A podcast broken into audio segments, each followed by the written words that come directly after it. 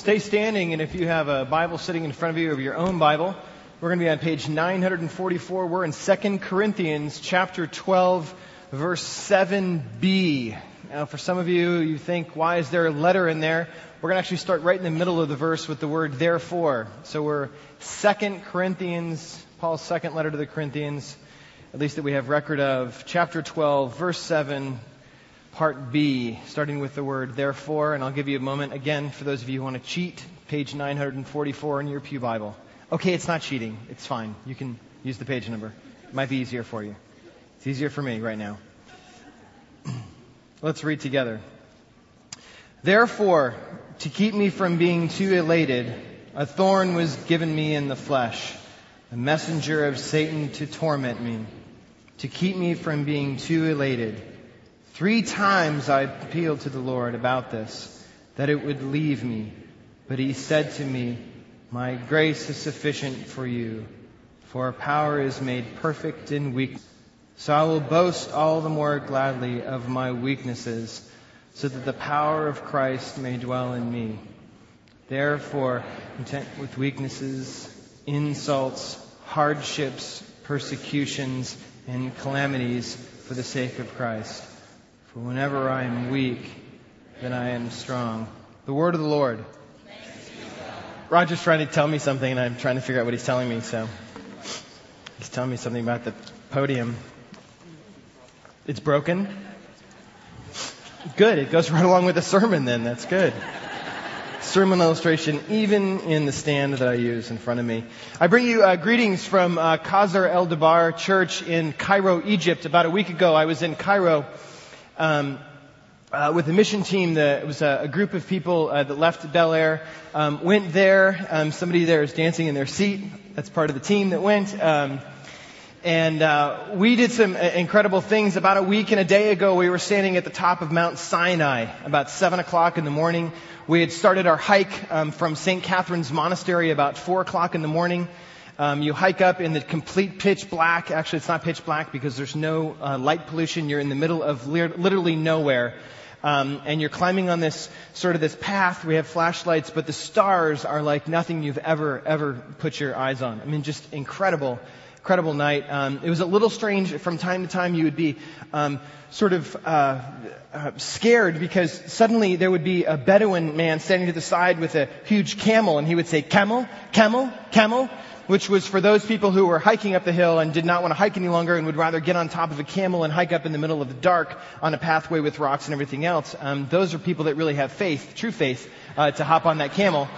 Um, and um, so we were climbing up, and we got to the top, and, and just breathtaking, absolutely breathtaking, where Moses received the Ten Commandments. Um, pretty, just amazing. And then um, right about this time, actually it was more during the first service than this service, but there is a, a, a service going on at Kasr El Dobara right now, and it's a, uh, it's a church um, right in the, the middle of Cairo that is proclaiming the gospel. And uh, what an amazing opportunity for our team to go along, work alongside of the Mercy Ministry team that they have. Um, in a number of different places, but uh, we were truly blessed to be there. If you can imagine, there is a place in Cairo that is a cemetery. And there are one million people who live in the cemetery as their permanent residents. Um, I'm not sure what that card would look like if you were sending them a postcard or something, um, you know, to the dead people or something, and it would finally find its way there. One million people. Part of what TJ and the worship band are going to be doing one of the days. I don't even know if TJ knows this, but they're going to actually be walking through um, the city of the dead, is what they call it, and they're going to be doing a prayer walk basically and praying for people along the way. If you can imagine driving down the um, Cairo, um, you can't imagine it because driving in Cairo is a totally different story and a, an amazing experience in and of itself. But there are actually huge banners going across the street now that say TJ and the band playing um, a secular concert in in a park. So it's amazing how God is using small teams of people from here to make a difference and for the gospel in the um, the, the world of, of Egypt that seems really, really far away right at this particular moment. So I bring you greetings from, from their church. Um, they are excited to be in partnership with us, and I hope you'll continue to pray for their church and their ministry there. They're doing things in the middle of um, the Middle East that we can only dream of doing. Um, we prayed for while we were there, prayed for a missionary who was going to Iraq. Um, and uh, going to be spreading the gospel there. Um, I'm not sure we can do that, um, like legally or traffic-wise or whatever. But anyways, I digress. Um, I'm excited to be with you this morning. I'm honored to be uh, asked to preach. Um, there are many on staff who've been on staff many years and never preached, and so I, am not sure why they did it. I think it was probably a lottery system, and I happened to win that lottery. So um, if you're not happy, then talk to them. Maybe it'll change the system, and we can make that better. So. Um, I've, uh, this is a passage of scripture that um, is very very real to me and very much at home for me. And every time I teach on it or talk about it, um, I, God reveals something new in the midst of it, cuts me a new way. And so um, I am excited to get into the scripture with you. So um, let me pray, and then we'll uh, we'll dig into the scripture here together. Thank you, Lord, for an opportunity to be together. I pray that anything that I would say that would get in the way what you want to say to your people, God, that you would erase that, you would take it away, that you would filter it out, allow the the minds and the hearts and the ears of the people who are here today to hear from you, directly from you. Thank you that we are able to worship freely without fear of persecution here. And uh, we pray that we wouldn't take that lightly, but that there would be a massive responsibility on us um, in the midst of that to proclaim your word no matter where it is that we go. We thank you and we praise you and pray in Jesus' name. Amen so that um, we make sure we remember where we are. We're in Corinthians, Second Corinthians. We're talking about Paul's letter to the Corinthians. Paul, right before, excuse me, the passage that's here, he's talking about surpassingly great revelations. He's talking about people in the church who are receiving these revelations. They're seeing visions. They're doing all these amazing things. And there is a real temptation in the midst of that to say, let me tell you about these. Let me tell you how great of a God, you know, person for Jesus I am. Pay attention to what I'm doing. I am amazing. Come to my church. I'm getting these revelations. And Paul wants to make sure he nips it in the bud. And he, and he catches it and he says, no, no, no, no, no. It's not about you. It's about Jesus. And we want to make sure we bring it into that. And so he gives us the, the, these words in, in, um, in 2 Corinthians. Let me read it to you here. I'll give a little bit of uh, information as we go here. Therefore, to keep me from being too elated, or in some translations, I like the word conceited. The idea of conceited being thinking better of yourself than you should. To keep me from being conceited, a thorn was given to me in the flesh. A messenger of Satan to torment me. Not sort of a one-time thing like, oh, they need to get this thistle off me, you know wipe it off, but a sense that it's there and it's digging and it's always there. It's tormenting me. It's over a period of time. It's not a quick little thing. To keep me being, from being too conceited. Three times I appealed to the Lord. I pleaded to the Lord about this, that it would leave me, but He said to me, and in some of your Bibles, if you uh, are, are, sort of a, a, person of this, I don't know, it, it, some Bibles translate this with the red letters. These are actually Jesus' words. And Jesus says, My grace is sufficient for you. For power, in some translations, for my power is made perfect in weakness. Paul goes on, so I will boast all the more gladly about my weaknesses so that the power of Christ may dwell in me, may take housing in me, may take refuge in me. That power may be right here. Therefore, I'm content with weaknesses, insults, hardships, persecutions, and calamities for the sake of Christ. For whenever I am weak, then I am strong. Um, I have to start from a place of, of, of real brokenness myself and, and, and tell you that as I sat there, I realized what I was preaching on, and I preached on the first service. And so um, there were a number of people afterwards who told me nice things. And so I have to be careful that I don't become overconfident that, oh, good, I don't have to worry about this service because I've already done it once and it'll all go fine. So that's to say I'm weak in the midst of that. But God does, did something in the midst of this service, which was to say the stuff that you're talking about here is messy. The stuff that you're talking about here is people's lives. Broken and lost and hurt. And it is not something to be taken lightly, but it's also the business of my kingdom is to deal with that brokenness and be real about it. So I don't want to take any of this too lightly as we move forward and look at this passage of scripture. Paul was given a thorn. What is this thorn?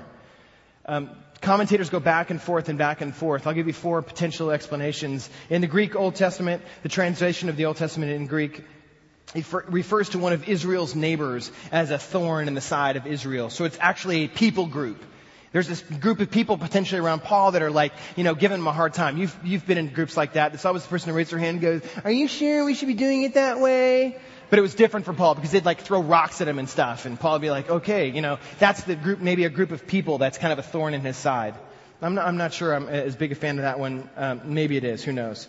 A temptation of the flesh, potentially, is a second explanation. The medieval commentaries love to talk about sexual immorality. They love to talk about sex, sex, sex.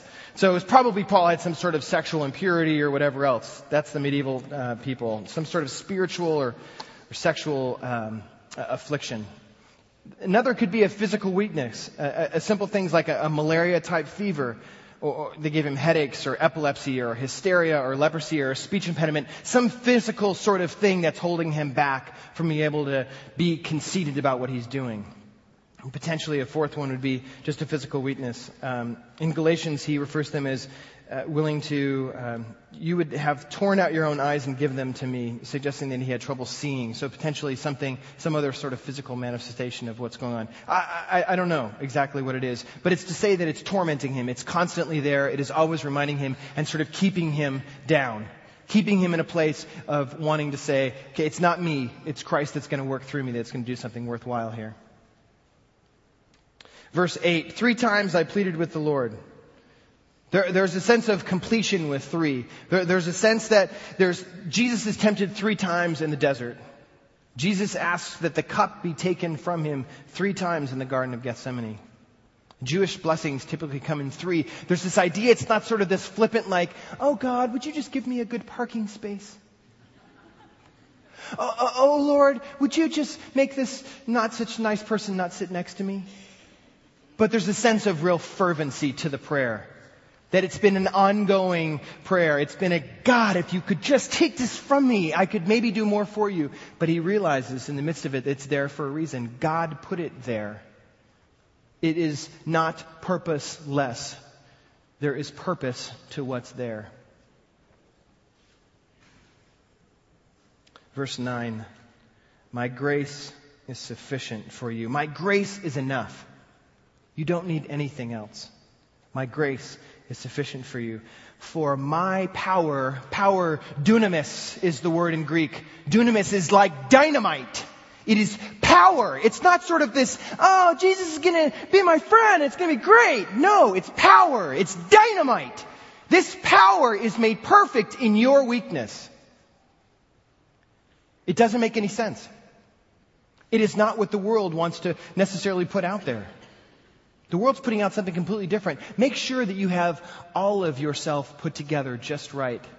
Make sure that you're addressed as best as you possibly can, which is why for the first service I wore a tie because I was afraid that the um, that first service would lynch me if I wasn't wearing a tie, and I show up and Roger's not in a tie either. So sometimes you win and sometimes you just lose over and over again. But I looked good in that tie because my wife dressed me. So thank you, thank you, sweetheart, for picking out that tie because um, I got compliments at the tie afterwards. Actually, that was good. Um, but I decided that in order to really do well second service, I had to channel Mark Brewer and wear my Hawaiian shirt. So. you miss Mark and you don't see very well, you have that impediment in your eyes, it's not Mark Brewer, it's Keenan Barber. But if you think it's Mark Brewer, that's fine. That's fine. Um, my grace is sufficient for you, for my power is made perfect in weakness. Grace, this thing that we don't deserve. This thing that we can't earn. This thing that as much as we follow all the rules, as much as we try to do everything right, as much as we try to be perfect Christians, we can't get it. All of it is for naught because His grace that He gives to us freely is perfect. It's enough. It's sufficient. And it's made perfect in our weakness. Therefore, I will boast all the more gladly about my weaknesses. I'm sorry, what? Not only do I have to have the weakness, I'm supposed to boast about it? Oh, this is so much fun. This whole Jesus following thing is fun. Huh. Not only do I get to have the weakness, but I have to share it with other people? Yes. Yes. Because those people out there aren't responding to the fact that we think we have all the answers. The reason any of those people come to church is because probably one of us said, I'm human and I hurt, and here's where it hurts. And they go, Really? I, I hurt there too. Wow, we have something we can connect on. You mean you don't have all your stuff together? No. Huh. And you're Christian? Yeah. Weird. weird. I mean, just weird. I will boast all the more gladly about my weaknesses. Oh world, hello, flip upside down. So that Christ's power may rest on me, may dwell in me, may come into me, fill me, and make me worth something. That is why, for Christ's sake, I delight in weaknesses. Yay, weaknesses, insults, hardships, persecutions, difficulties. Yay! I don't think that's, that's necessarily a prescriptive list, that you have to go through all those things in order for His power to be made perfect. Okay? So some of you are like, okay, I, you know, I'm, I'm taking notes here. I, I gotta have some hardships, so I gotta figure out a way to go through some hardships, and I gotta have some trials and insults, so I better, you know, do this or that. No, no, this is, this is for Paul. Paul's been talking about this throughout the entire book. He's talking about what he's gone through. He's being descriptive in what he has gone through. And you will go through some of the same things and some different things.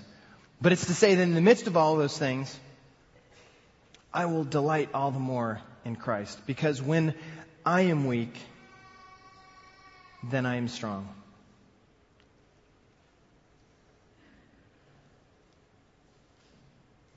Three people I want to introduce you to. Three people that are, are, are dear to me. They're, they're, they're, um, they're great people. First is Caleb, who um, about um, three, four months ago, he was supposed to get married in, in, in, uh, in July. And he'll tell you a little bit about kind of what he's gone through. Caleb and Chrissy is another woman. You'll hear her story in a minute. And, and Nicole, uh, Nikki. And they all have three uh, very different stories. Um, I'm going to ask you to realize these are real people and uh, with real lives. And uh, I think they will, their stories will speak um, volumes and, and, illuminate the scripture in a new way. So let's take a look at uh, what they're all about.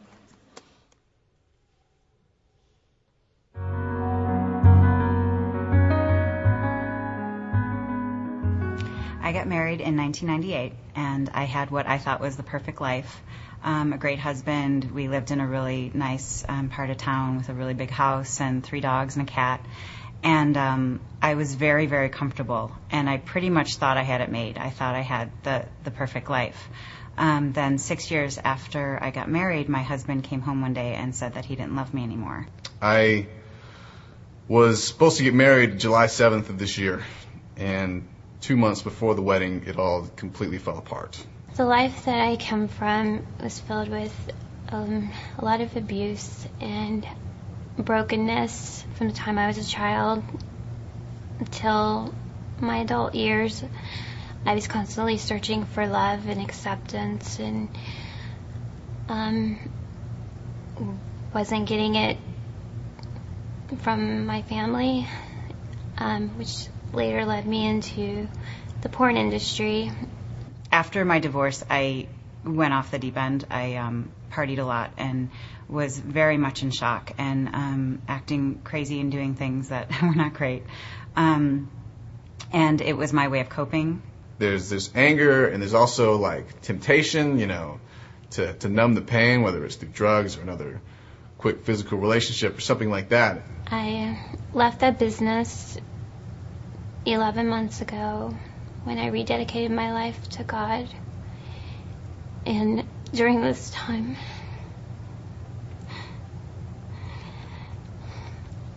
He, he has used this time to grow me in so many ways.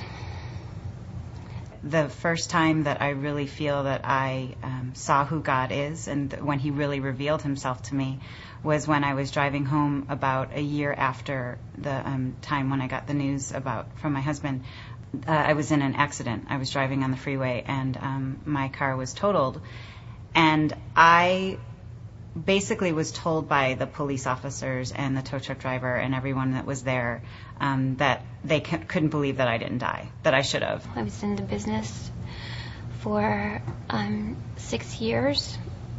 I rededicated my life, and I thought um, from that moment on things were going to be easier. Um, and instead, there's been lots of struggles trying to find um, a normal job. God had opened my heart to see that He was uh, holding me. And I remember thinking that, okay, I should have died. I didn't die. So therefore, someone saved me, and that someone is God. So my life is not my own, so I have to give him my life. I just want to dedicate all of my life to God right now because He's loved me through all of this.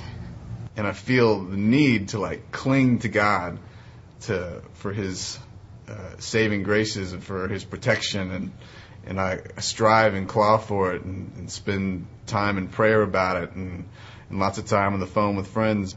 People that tell me that God is not real, I, I don't believe it ever again because I've seen too many instances in my life and the lives of people that I care about where not only is he real, but he is dying to show himself to us. I've shared my story um, online with a lot of people, just my struggles and what I've been going through. My story has reached many porn addicts who have told me that they've either burned their collection or they've decided to be a better man to their wives. Um, women who've been abused um, have emailed me. While it's been a real struggle for me, I just feel really honored that God's going to use my life in such a way.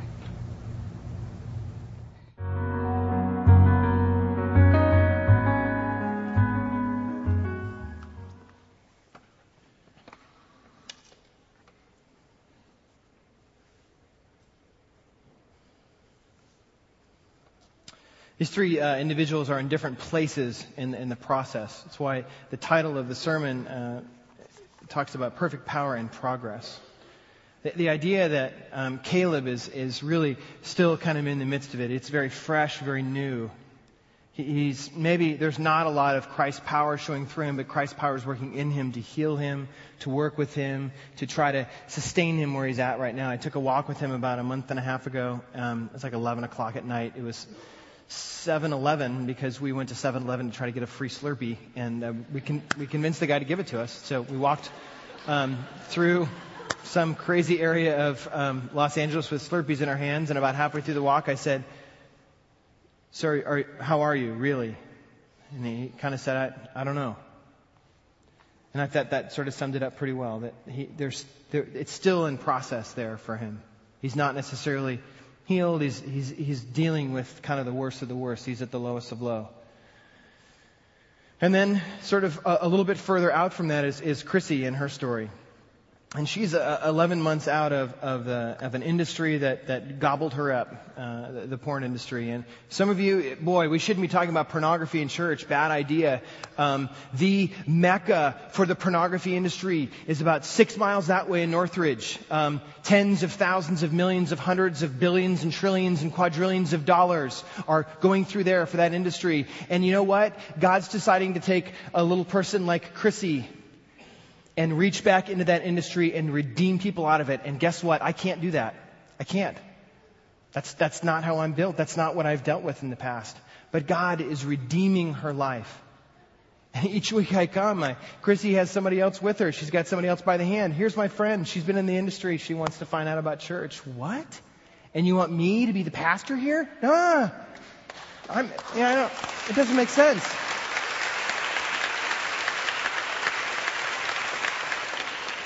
For my power is made perfect in weakness. Get it through your thick skull. It's not going to be Mark Brewer who saves that industry. It's not. Mark Brewer's great. Good looking. Kind of good looking. but he's not going to be the one who has the ability to reach back into that industry and pull people out of it. Because he doesn't know that industry. But God will use the small and the weak. and he will show his strength in ways that will blow your mind. Put your seatbelt on. We're just getting starting to get messy. It's going to get messier. Because people here in church, once you've got a, a whole row, a whole bunch of people from the porn industry, we can't have those people in the church. What are you thinking? These are sinners. They're dirty. They're awful. And Jesus said, no. Guess who gets to sit with me at the table? The prostitutes, the lepers, the people who are dirty. That's who I want at my table. And if we're not ready for that, we better get ready for it because if we're trying to make the city the greatest uh, city for Christ, it's gonna get messy. Be ready.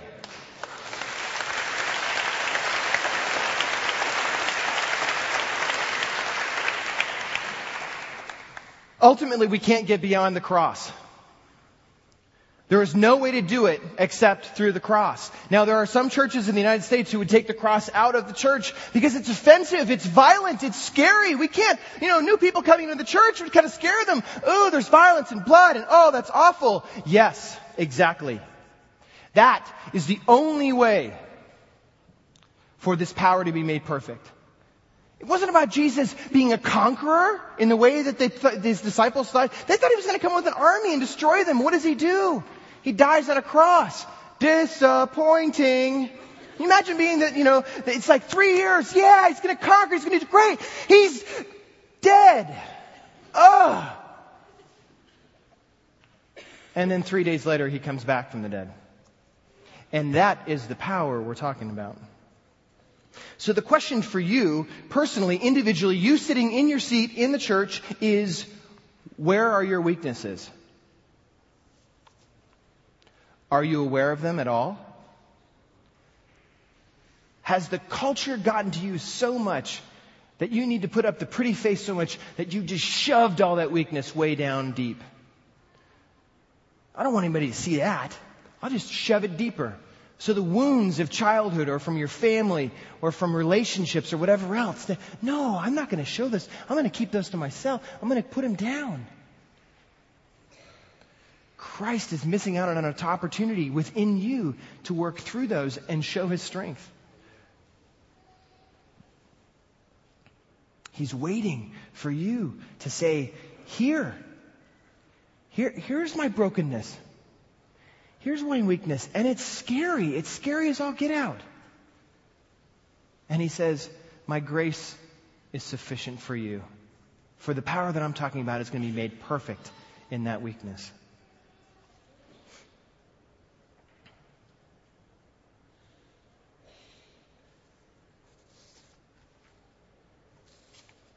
Some of you, this whole Jesus thing, Christian thing, whatever you want to call it, it's sort of like, I don't know. This faith thing's kind of, I don't know. And I'm telling you,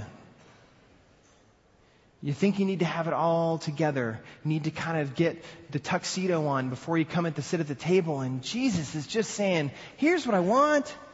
I want the, I want the pieces and the parts. Just come and bring them to the table. Come sit with me, hang out with me. This whole leap of faith thing for you is scary. But you know where you're jumping in with a bunch of people who don't know what they're doing anyways. They don't. And if they have given you the perception they know it all and they have all the answers and they've read the Bible, they don't know anything. They don't. Come join us on this like crazy journey where we go, I don't know. Do you know? I don't know. I gotta have faith he's gonna figure it out in the end. It's going to be a, a really cool screenplay when it's all done. Somehow he's going to take this and weave it into the story. Yep. He's going to use that story over there and weave it in. Yep. He's going to do that. So if you haven't given your life to this Jesus guy, it's worth doing. It's worth doing today. Don't wait another day. Make sure that when there's a prayer team up here afterwards, come talk to somebody and say, I don't understand all this. I'm just as broken, as confused as yesterday, but today maybe he might work in me to make me strong. And then hopefully the church would do a good job of coming around you and loving you and bringing you to a place of doing amazing things in your life as well. Let me read um, the passage of Scripture one last time. I'm going to read it in uh, Eugene Peterson's uh, translation, which is called The Message. And if you would kind of close your eyes, get yourself in a place where you don't, there's nothing else around you. It's just you and God, and He's kind of talking to you about this. Let Him reveal to you what he wants to say in the midst of this passage. For you, not for the guy sitting next to you, not, not for the person sitting over there that seems to need to hear this message more than, no, it's for you. So listen and hear the word of the Lord. Because of the extravagance of those revelations, and so I wouldn't get such a big head, I was given the gift of a handicap to keep me in constant touch with my limitations. Now, Satan's angel did his best to get me down. What he in fact did was push me to my knees. No danger then of walking around high and mighty. At first I didn't think of it as a gift and begged God to remove it. Three times I did that. And then he told me, my grace is enough. It's all you need. My strength comes into its own in your weakness. Well, once I heard that, I was glad to let it happen. I quit focusing on the handicap and began appreciating the gift. It was a case of Christ's strength moving in on my weakness. Now I take limitations in stride with good cheer. These limitations that cut me down to size, abuse, accidents, opposition, bad breaks. I, I just let Christ take over. And so the weaker I get, the stronger I become.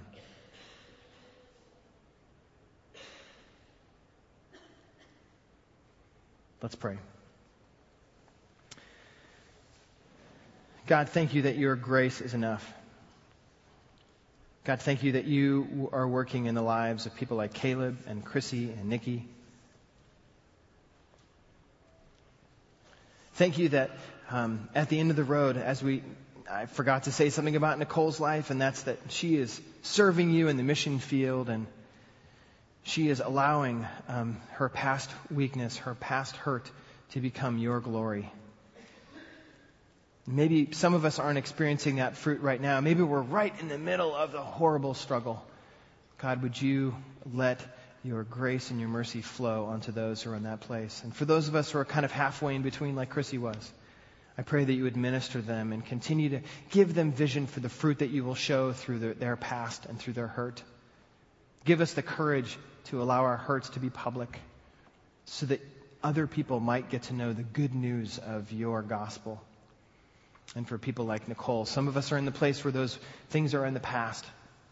Let us not be too conceited about who we are as Christ followers, but that we might be humble in our service to you. That you would continue to bring us to a place of um, getting down on our knees and realizing it is not about us. It is about what you want to do in and through us.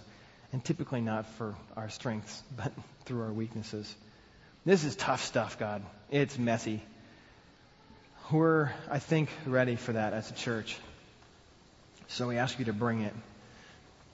Bring it to us and make us weak. We pray it in Jesus' name. Amen.